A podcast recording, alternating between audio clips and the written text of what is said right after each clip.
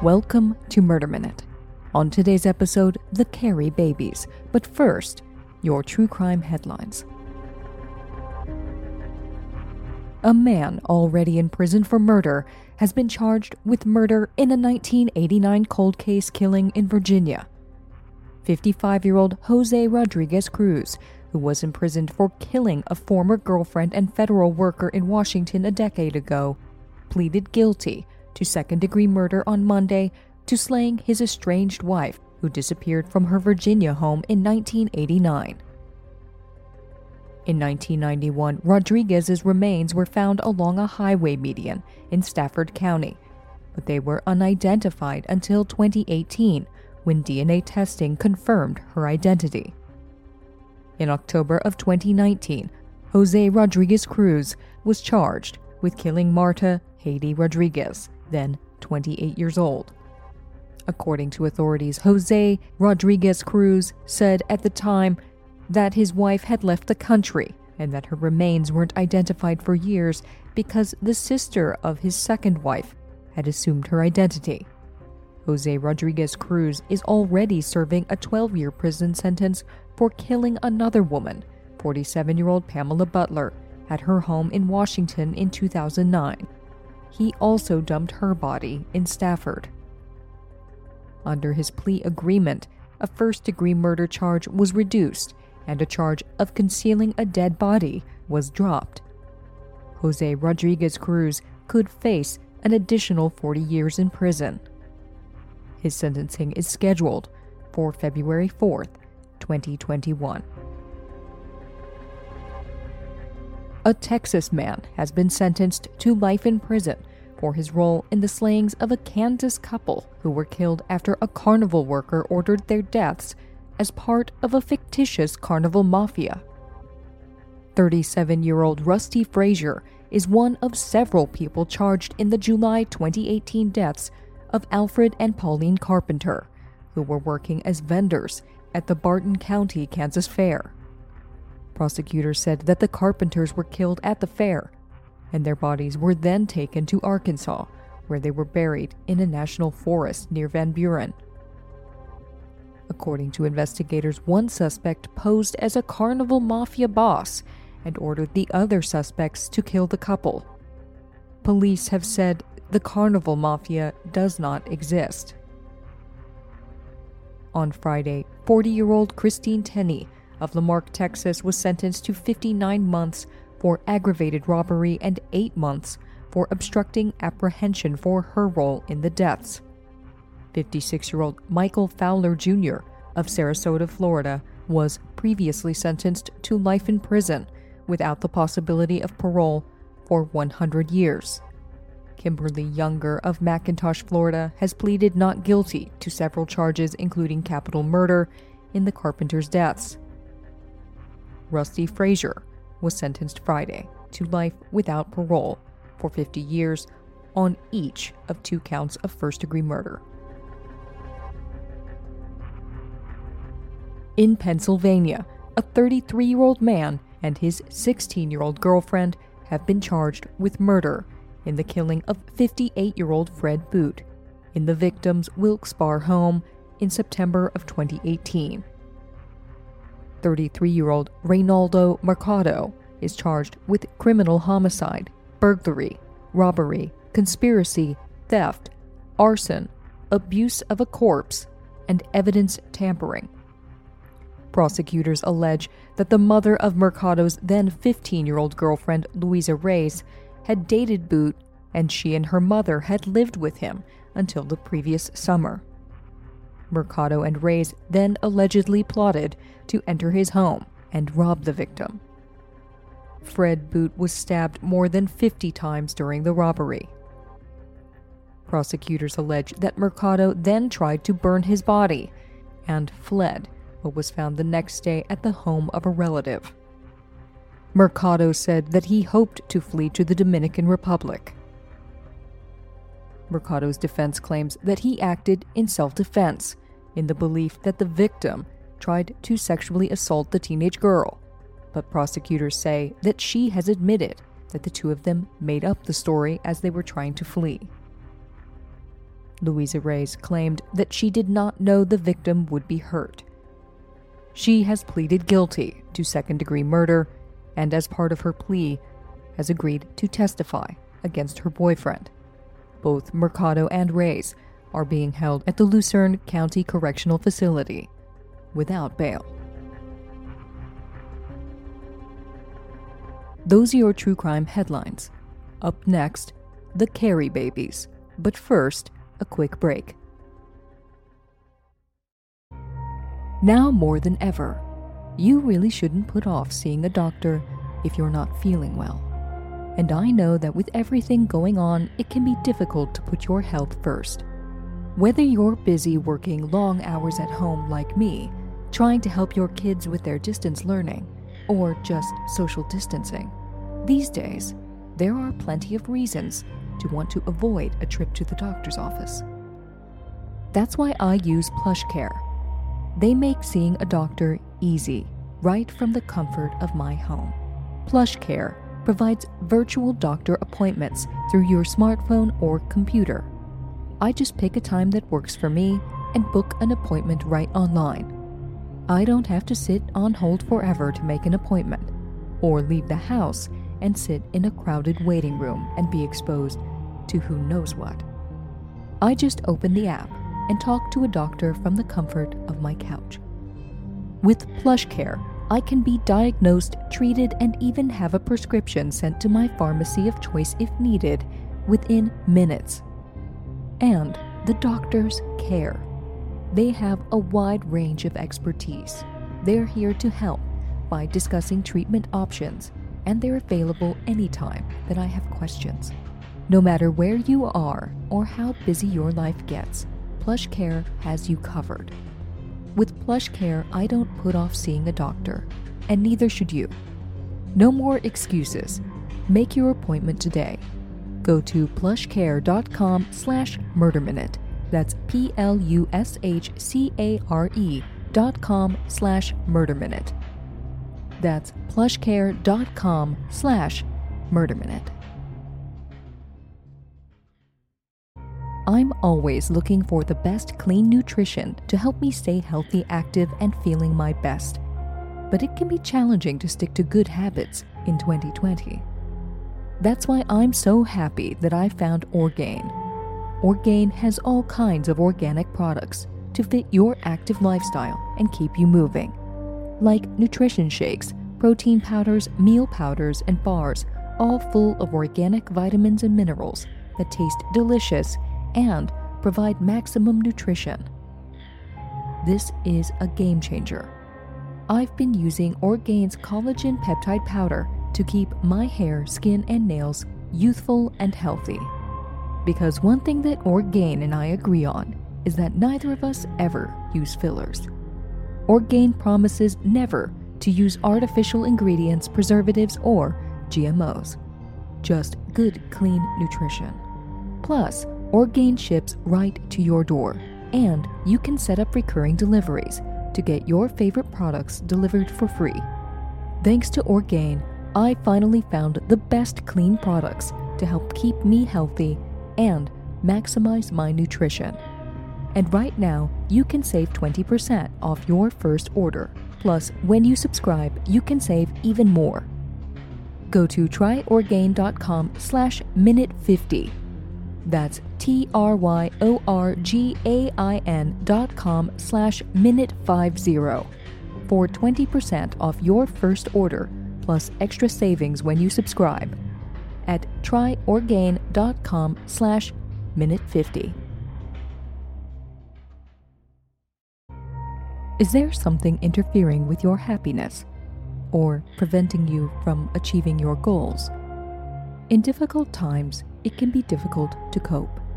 So if you've been thinking about talking to someone, it's time to get better BetterHelp.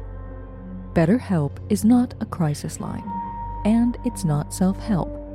BetterHelp is professional counseling done securely online.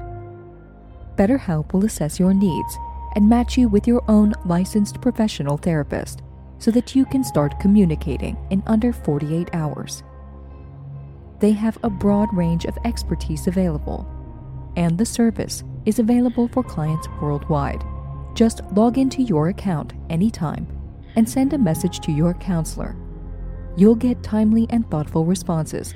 Plus, you can schedule weekly video or phone sessions so that you don't ever have to sit in a waiting room.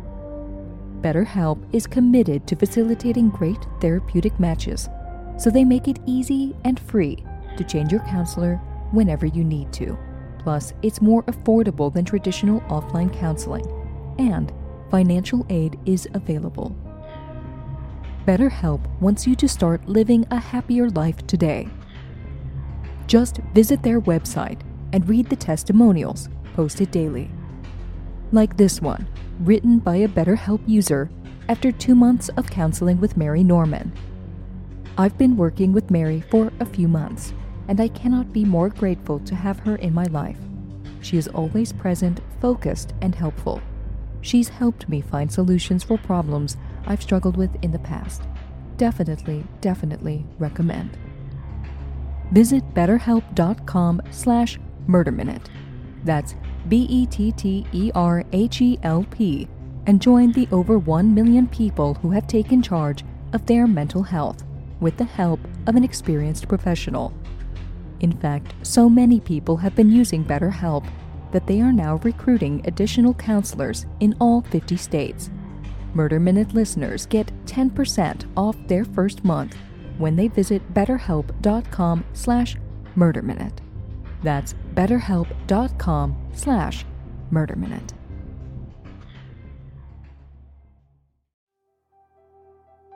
Welcome back to Murder Minute. On Saturday, April 14th, 1984, in Cahersiveen in County Kerry, Ireland, a local man, Jack Griffin, was out for a jog on White Strand Beach when he saw what looked like a doll wedged between the rocks in a plastic bag. It was the body of a newborn baby boy. He had been strangled, his neck was broken, and his tiny body had 28 stab wounds. Four of them were in his heart. The baby was about five days old, born on or about the 7th of April, and had been dead for two days. The Irish police, known as the Gardaí, were called, and they in turn called the undertaker. Tom Cornane. When he arrived, Tom christened the baby with water from a nearby freshwater stream. He placed him in a small casket and gave him a name John. The Gardaí suspected the baby's mother, specifically, an unmarried mother, perhaps a teenage girl or a woman who was having an affair with a married man. In Catholic Ireland in the early 80s, abortion was illegal, as was divorce. Condoms were only available with a prescription, and birth control pills were only prescribed to married women. Both were difficult to obtain. Any sex education or lack thereof, was laid out by the church. If a young, unmarried woman found herself pregnant, her parents could send her away to a church run home, where she would have her baby in secret, and then the nuns would take it away for adoption. Irish women had few options. Cahersiveen was a small town and police knew that someone would know something. They questioned women all over town, even physically examining some of them for signs of a recent pregnancy. Before long, they found a suspect Joanne Hayes. Joanne Hayes was a 25 year old single mother who lived roughly 40 miles away in Abbeydorney North Kerry. She had recently been pregnant, but wasn't anymore, and no one had seen a baby. Joanne worked as a receptionist at a gym. It was there that she met the father of her children, Jeremiah Locke. But Jeremiah was married with children. So Joanne lived with her daughter, her mother, her aunt, and her siblings on the family farm. She hid the pregnancy, and by April, her relationship with Jeremiah was over. Joanne Hayes told police that she gave birth alone on April 12th, but her baby died shortly after. She then buried the infant on her family's farm.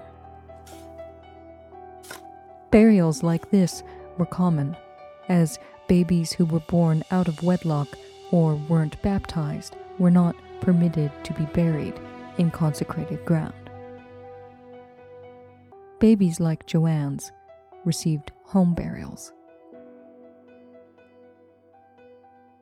After this traumatic birth, Joanne needed medical attention. And it was through the hospital that the authorities discovered her.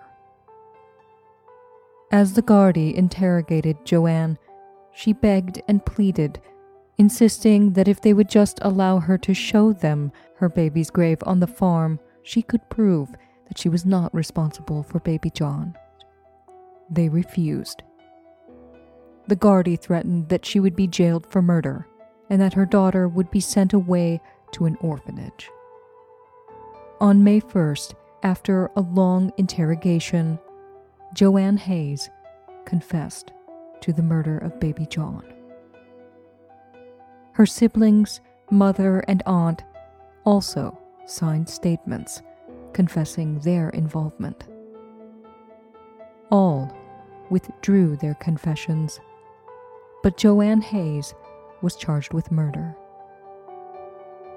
The next day, the remains of Joanne's baby were found in a field on the family's farm, just as she had said.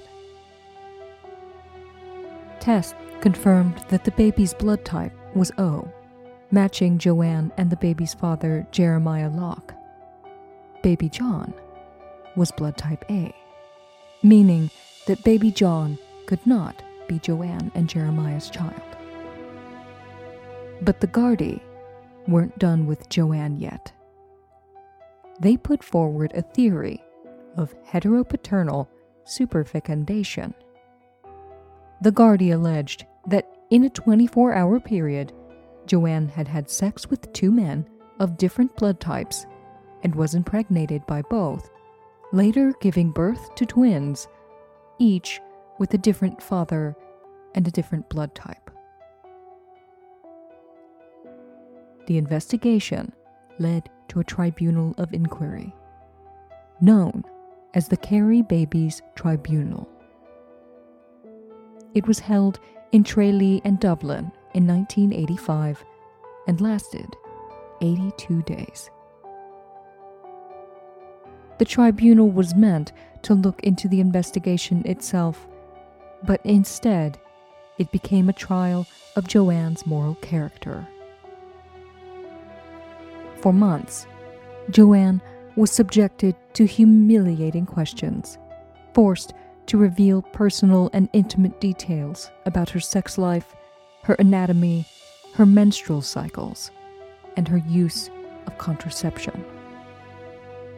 Jeremiah Locke was asked whether Joanne was a virgin when he had first had sex with her.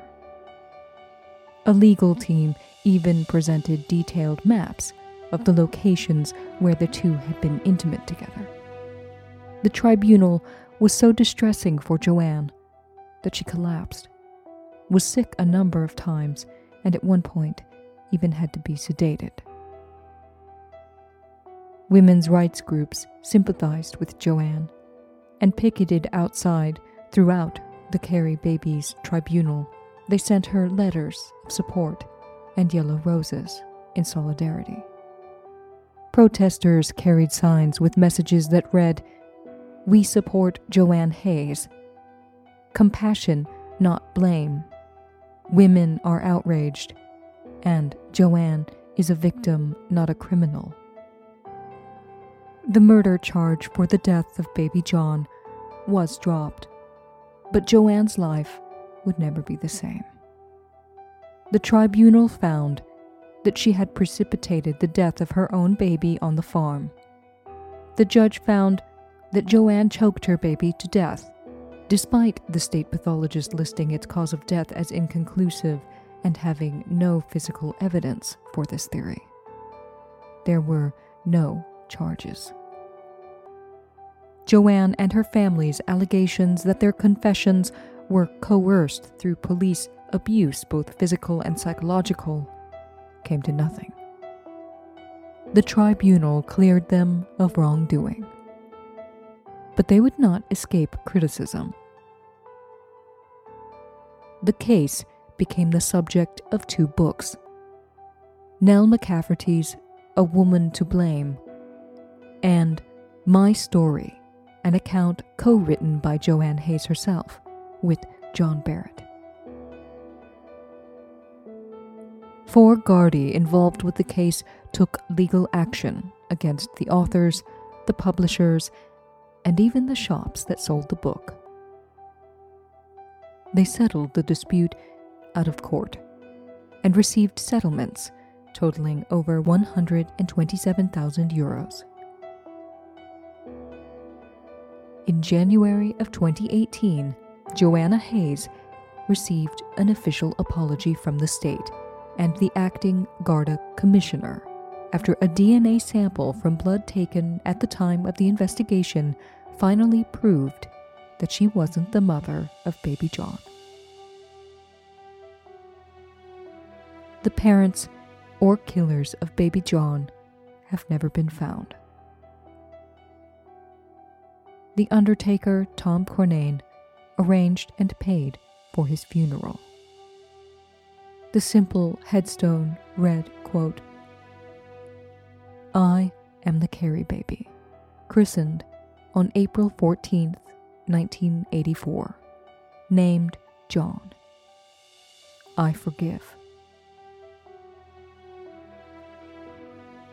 The grave has been repeatedly vandalized over the years by person or persons unknown.